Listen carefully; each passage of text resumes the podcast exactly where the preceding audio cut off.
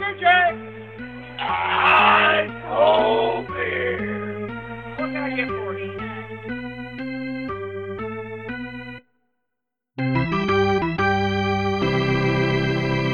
Hello， 欢迎收听棒球伊甸园第11集，我是 Adam。那这一集呢，我们离开了德州，要往北飞了啊，我们要来到中区了。那第一站呢，如果大家对于这个美国的交通有点概念的话，其实你这个飞机啊，飞大城市互飞啊是最便宜的。所以当时我从休斯顿啊直接飞到了芝加哥，因为芝加哥算是美国中区最大的城市嘛，你飞大城市是比较便宜的。那一天呢，我刚好就排了这个芝加哥小熊队的比赛。芝加哥小熊队的比赛在 Wrigley Field， 那 Wrigley Field 就是我们今天要讲的场地。那 Wrigley Field 其实我刚好去过3次、啊、一次是在2013年，那时候我还在做工程师的时候，我出差的时候刚好来这个芝加哥附近，然后来找朋友。另外一次就是2016年跑球场这一次，再来就是我后来当记者在驻美期间，2019年然后那段时间有来到芝加哥。所以这3次其实看到的都蛮不一样的，因为 Wrigley Field 大家也知道很老嘛，1914年就盖好了，所以现在也107岁了，是蛮老的一个球场。那仅次于 Fenway Park、哦、Fenway Park 是1912年嘛，所以是109年，更老一点。2013年我第一次去的时候，那时候我记得是4月多，非常非常的冷。那个时候连外野这个 Ivy Wall 就常春藤这个全垒打墙都还是枯的，所以你看得到这个后面的红砖墙，那时候感觉还蛮有点凄凉的感觉，因为你好像感觉春天还没来啊，因为这个常春藤还不是绿色的。后来2016年我是8月的时候去啊，就是我跑球场这一次是8月的时候去，那当然就已经是全部都是绿了。那8月这次我去看的时候，我还特别挑了中午的比赛。2013年那次去的时候，我也是挑中午的。那时候我其实没有刻意去挑中午的，刚好就是大家我的朋友有空，刚好在芝加哥的这些朋友。那2016年这一次我是特别挑中午的，而且刚好那天有送这个赠品，有送这个小熊队的渔夫帽。那天是中午的比赛，为什么要挑中午的比赛呢？因为小熊队的主场比赛通常、都是在这个白天的时候打。在1988年以前、小熊队是没有夜场比赛的、所以他们大部分的比赛都是在下午打的。所以如果你要体验小熊队以前的传统，你有机会去 Wrigley Field 的话，要体验一下白天的比赛。那当然白天通常都是中午或下午啦，所以如果你可以选白天的比赛，我觉得蛮不错的。因为后来球场就有加装灯柱了嘛，1988年的8月8号是他们第一场在夜间的比赛。那当时为什么会拖这么久，是因为附近的这个民众啊，因为 Wrigley Field 附近都是这个住家嘛，在这个社区里面，所以大家不希望晚上很吵啊，因为就像有点像台湾的天母啦。那大家就觉得、一直抗议啊，后来好不容易就是有点搞定了这些事情。而且大家也怕说比赛完以后大家喝酒啊闹事啊，在他家的院子尿尿啊，然后造成一些脏乱，所以当时当地的居民就一直反对。后来当然经过一番的波折以后，终于这个决定说可以有架灯柱。现在在 Wrigley Field 的比赛，中午的比赛、下午的比赛也是比其他的球场比例来的高一些，所以你看到小熊队的比赛很多时候他们是在下午打的。那这个也跟就是刚刚讲这段历史有点关系。那如果大家对于这段历史有兴趣的话，你可以去这个 ESPN 的30 for 30， 它里面就有讲 Wrigley Field、当时抗争的这个过程。那如果你有机会去的话 ，Wrigley Field 它就在这个 Addison and Clark 的交界处啊，在 Addison Street and Clark Street 的交界处。大家我们觉得听起来有点熟悉 ，Addison 刚好也是这个球场附近的车站的站名，所以我想2016年的时候刚好 Addison Russell 有在小熊队，所以也蛮特别。不过很可惜 Addison Russell 后来就没有继续待在小熊队了，不然你想球场外面那条路、就是刚好是你的名字、也就是很巧合啦。你看那个小熊队的吉祥物是一只熊嘛，它的名字就叫做 Clark、就是因为 Clark Street 跟 Addison Street 它刚好只是不叫 Addison 而已，所以就是一个巧合。如果你有机会去球场外面，但你没有进到球场里面的话、球场外面也有一些东西可以看啦、你在外面走，你除了看到 Harry Carey 啊 Ernie Banks 的这个雕像以外呢，你在地上，你往地上看，都会有很多这个捐赠者的这个砖头、地砖上面都有这个赞助者的名字，就有点像功德柱这样子。然后你还可以找到很多小熊队一些重要人物的名字也会在这个地砖上面，像 Greg Maddux 啊、Harry Carey 啊这些人，你都可以在这个球场外面的这个走道上面找到他们的名字。这个在其他球场有些也蛮常见的，他们会给这些球迷啊，如果你愿意赞助这个球场的一些营运。你可以买这个地砖，你可以写上你想要讲的话，好写上你的名字啊、哦，你想要小熊队加油，或是你想要纪念某个人哦，也都可以。他就会那如果你没有进到球场，但是你还是有机会看到球，因为 Wrigley Field 外面的，刚才讲 Wrigley Field 就是他们这个社区呢，其实离球场非常靠近，蛮像是台湾的新竹棒球场，它的民宅就在球场旁边，所以它上面呢顶楼的地方呢是有盖座位的、哦，他们叫 Rooftop seats。就是屋顶的座位，所以他们盖的也很像是这个球场外面的这种 bleachers 啊、哦，就是有这种看台的这种情况。那在疫情的期间，像去年2020年，那球场没有开放嘛，因为大联盟不准开放，所以还是有很多这个球迷，他当然有一定的防疫的规定，但他们可以在这个 rooftop 上面看球，而且rooftop 除了这个你有看台以外，它下面其实如果你看不到球的地方，也是有包厢的，也是有点像是球场里面的包厢，然后你可以有些食物啊，可以在那边看电视啊，这样子也算是一个办 party 的好地方。所以他们在球场外面也算是有这种特别的经济活动。当然我知道，小熊队是有跟他们抽成的啦，因为你不能让你免费的赚这个看球的成本嘛，对，因为我如果让你免费的看，那你不是白赚了吗？就你还是有抽一些钱，所以那个 rooftop 的业者还是会缴一些钱给小熊队，但我不知道多少。那如果你有机会去看 rooftop 的比赛，也可以去试试看。不一定要买球场里面的票 ，rooftop 里面的票，我觉得也蛮酷的。虽然我没有去看过。那你还没有进到球场之前，还有一件事情可以做，就是你到球场外面的星巴克去赌球员通常是客队的球员，因为通常客队的球员呢会像我是中午的比赛嘛，所以他们中午的比赛，他们可能会提早大概1-2个小时左右去星巴克买咖啡。那我当时2016年去的时候，我去的那家星巴克很有名就在球场外面的，在这个Addison Street 上面，那它是一家独栋的这个星巴克。现在呢，因为这个 Wrigley Field 它整个改装了，它外面的地方有一个 plaza， 有一个广场，那这个星巴克呢就搬到那个广场里面，所以就不在这个原本的 Addison Street 上面了，就跟他们的这个 Team Store 啊什么是结合在一起的。我后来没有再遇到了，后来我去采访以后就没有去再做这件事情了，因为客队的菜鸟呢就会在中午的时候被这些老鸟所指派说啊，你要穿这个全套的球衣去买星巴克，有点像是一个仪式吧，或是说惩罚，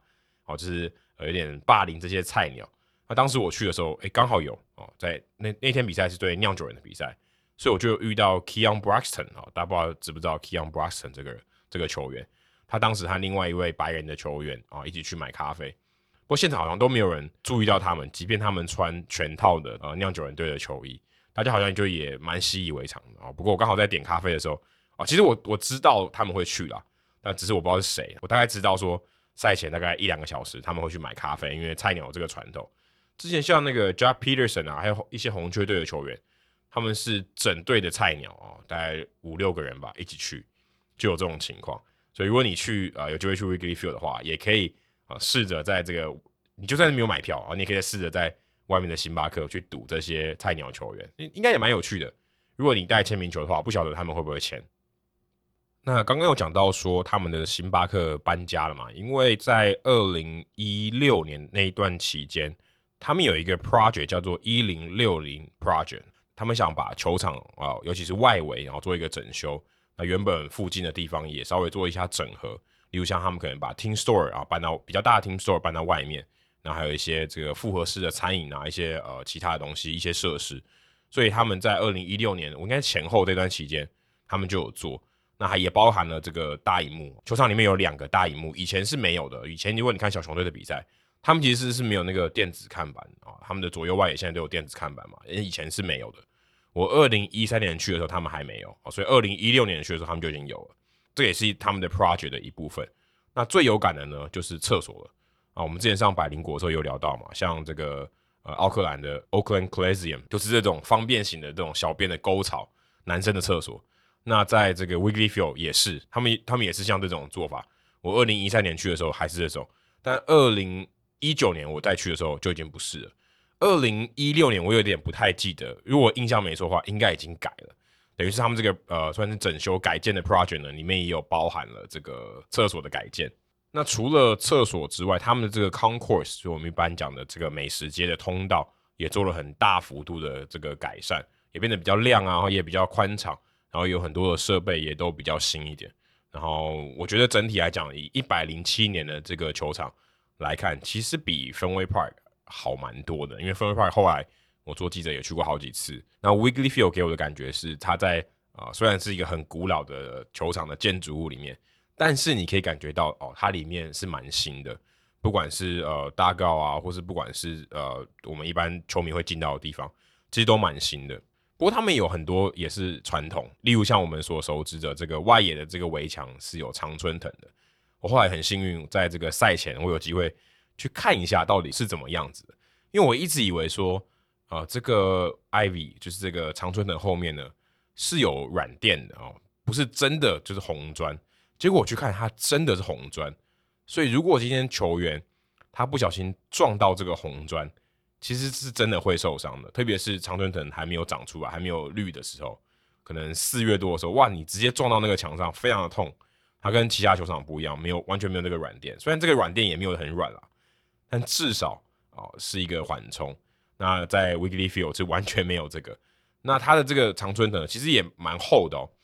不是说它的叶子很厚啦，而是它的这个算是覆盖的范围覆盖的这个深度，所以你常常看到这个2垒安打球掉进去以后是一时之间是拿不出来的，就会有这种情况。那如果你是4月多去看的话，我就不太推荐去看了，因为那个常春藤是枯的嘛，就是棕色的，不太好看。如果你是9月多好像也会开始枯了，所以夏天的时候春天的时候去看是比较漂亮的。除了这个传统的这个常春藤的全垒打墙，虽然它也不是一开始就有是 Bill Vick 加上去的。还有另外一个我觉得在这个 Wrigley Field 里面很特别的，因为大家知道芝加哥是风城嘛，所以他们有很多的设计是跟风有关的。我不晓得大家在平常看转播或是听这个球场介绍的时候有没有注意到，像是他们的退休背号，他们不是像其他球场是一个圆圈圈，然后挂在这个外野的可能看台上啊，或是可能是围栏上面，他们不是这种做法，他们是旗子就是你看到这个外野的标杆上面有一个一连串的旗子，通常是3个吧，像 Maddox 啊 Ernie Banks 啊 Ryan Sandberg 啊，所以会有他们的背号，然后背号上面有名字，然后是一个旗子挂在上面。他们的中外野上面人工的计分板上面有6条线，那这个6条线上面每一条线上面有5个旗子，这6条线就代表了大联盟的6个分区，那每一个旗子呢代表那个球队，上面就有写 Boston 啊，然后 New York Yankees 啊。他们这个旗子的顺序呢，如果按照一般的情况下每天可能都会换因为它是按照战绩来排的。他们看到这个旗子呢就知道今天现在暂时的排行是多少。像小熊队也会如果赢球的话，他们就会 fly the W 嘛，就会在上面挂上 W 这个旗子，代表 win。 所以如果你经过球场你知道说小熊队前一场是赢还是输，或是今天的比赛是赢还是输，所以你会看到那个旗子。所以他们在这个风城有蛮多是跟这个旗子啊跟风有相关的一些球场的设计，这个蛮有趣的。我刚才还漏讲了一个，在外面呢，球场外面呢，他们有一个红色的看板一个看板上面，他现在是用 LED 的啦，就会告诉你说今天比赛是谁赢谁输。如果是赛前的话，就告诉你今天的对战组合。然后上面是一个 Wrigley Field 是红色的底，白色的字，也是一个芝加哥的地标啦。如果你有机会去，一定要在这个门口拍照，有一个红色的算看板吧，对，它上面就写 Wrigley Field。所以如果你有机会去，就算你没有进到球场里面，也要去跟这个红色的这个看板拍照，因为上面就写 Wrigley Field。你去很多纪念品店也会看到这个牌子，也会看到这个形象，基本上就等于是芝加哥了。我去看的那场比赛呢，刚好隔几天就是这个珍珠果酱 Pearl Jam 他们在 Wrigley Field 要办演唱会，所以当时他们的主唱 Eddie Vedder 也是小熊迷他也是非常资深的小熊迷，那他就刚好是那天的开球嘉宾所以大家非常非常兴奋，因为可能现场蛮多人是这个摇滚迷。那除了这个以外，我当天去我好像也是史上第一次看到，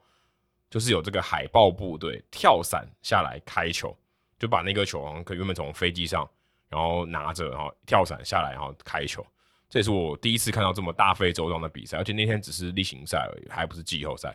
所以我其实也蛮幸运的。那天我买了一张35块、36块的票，坐在本垒的上方最后面的地方，而且最后不只是最后面我坐的位置是有一根柱子的我的面前是有一根柱子的，所以我看不太到，但那已经是我能买到最便宜的票，30几块其实以这样来讲算蛮贵的。所以那天我其实就到处走来走去，从左外野标杆一路走到右外野标杆，然后再从这个 concourse 再走回来。不过很可惜的是，外野是不能去的，如果你是买内野票的话，你是不能去外野的，它的这个票是不通的，所以外野的人也不能进到内野来。那当记者以后，我有拿着证然后去到外野看过，那个感觉蛮不一样的。其实我觉得在 Wrigley Field 在外野看球是一个非常不一样的感觉，因为你会觉得他们好像自成一区，因为他们就也不能到内野嘛，然后大家也比较没有往来，所以你看到外野那一群人就觉得非常的特别。所以大家，如果你有去过 Wrigley Field 做过外野的话，欢迎你贴照片，或者欢迎你分享在我们的社团里面留言分享，说你如果做过 Wrigley Field 外野的话是什么样的感受？因为我也只做过内野，然后当记者的时候我也没有做过外野了，只有去外野看过，所以我也没有在比赛中去到这个外野的观众席，应该是蛮特别的经验。那刚刚有聊到说改装嘛，其实这个球场原本我在2016年去的时候，那个时候的牛棚还在这个球场里面，等于是在13垒的边线，有点像是上次我们讲 Oakland Coliseum 的这个球场的设计，还是在球场里面的。那后来他们因为球场改建，然后就是稍微做一些整修，他们的球场其实是在这个中外野的下方，中外野看台的下方，后来是他们的牛棚。所以大家如果有印象的话，曾仁和不是在跳舞嘛，然后他是会镜头拍嘛，所以他其实是在一个室内的牛棚里面。那个时候他们就已经搬家了，所以已经不在这个外面了。我2016年还2013年去的时候，他们还是在外面，后来他们就把这个设计移到里面了，所以这个设计应该算是比较先进的，等于是他们把它淘汰掉了嘛。那除了这个以外呢，他们还有淘汰掉的是他们的这个 clubhouse 休息室，原本他们休息室就是在这个休息区的后面，走一条通道就到了。后来他们把这个休息室整个挖掉了，挖掉以后改到哪里呢？他们改到对街，他们等于挖了一个地下道，所以后来我们去采访的时候，大概从球员的休息区要走蛮长一段的，还要下坡以后再上坡才能到这个球员的休息室，所以他是等于就穿过了这个 Addison Street， 他们在另外一边盖了这个 Clubhouse， 但还在地下啦，所以如果他们直接出来的话，他们可以从别的地方出来。大家如果看过这个小熊队休息室的照片的话，也弄得非常像夜店，就等于是在这个新的建筑物里面再盖一个这个休息室。所以如果大家有机会去这个 Stadium Tour 球场的导览的话，也可以去看看。我是当记者以后才有机会去，客队的相对起来比较单调一点，但主队的话应该是蛮漂亮的。另外再分享两个我觉得在球场里面蛮有趣的故事，一个是这个 Kevin Kiermaier 的哥哥他也在这个 Wrigley Field 里面工作，他的名字叫做 Dan， 就 Danny 那个 Dan D-A-N， 然后刚好我那时候当记者的时候，然后刚好那天跟他轮班吧，就坐在记者旁边，所以我就跟他聊了一下，我知道说你是 Kevin Kiermaier 的哥哥，因为我之前有看过他的报道，然后就聊了一下，还蛮有趣的。然后想说奇怪，应该没有人认识他他现在是这个groundskeeper， 就是这个场地维护工作人员的这个 head， 算他们的这个头。那在当记者那段期间，我有一次搭电梯，球场里面的电梯要到记者室里面，然后他们都会有那种志工就老先生老太太当志工，负责帮大家管理电梯，就说你要去哪一层楼啊，然后是有人要等一下，就等于有一个人帮忙算管理电梯这样子。那时候我下班，然后我手上我拿着我的这个单脚架，因为摄影要用单脚架嘛，那单脚架上面就贴了一个这个青天白日满地红的国旗。他就问我说你来自台湾吗？我说对啊，我看到我这个贴纸，他说他以前在这个天母的美国学校教过书。我想说你真的还是假的？然后我就贴了一张照片，然后就贴这个球场的风景，说我在这个球场里面有人在电梯里面居然有人跟我说我在天母教过书。我想说怎么可能，我就把这个讯息贴到我的 Facebook 上面，结果马上就有人回应我，就是我的朋友叫叶维凯叶教授，他就回应我，他说那个人应该叫做阿亚尼，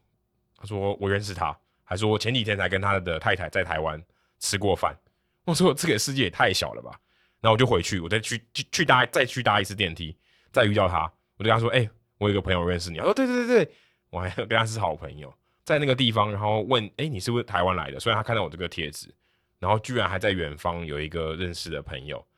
那当下我就觉得有点像天涯若比邻那种感觉。李宗盛不是有一首歌叫做漂洋过海来看你嘛，陌生的城市啊，熟悉的角落里。当下我就有那种感觉，就是好像芝加哥是蛮陌生的可是在这边却有一点点台湾人的人情味，虽然他不是台湾人，但他住过台湾，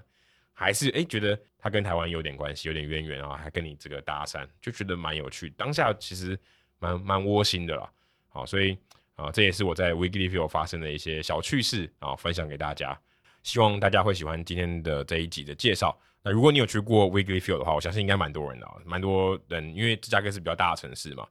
那也欢迎你在社团啊，在我们这一集的贴文下面呢，分享你去过的经历，或是我有哪些地方没有讲到的，欢迎你来分享。好，以上就是棒球伊甸园第11集的内容，谢谢大家，拜拜。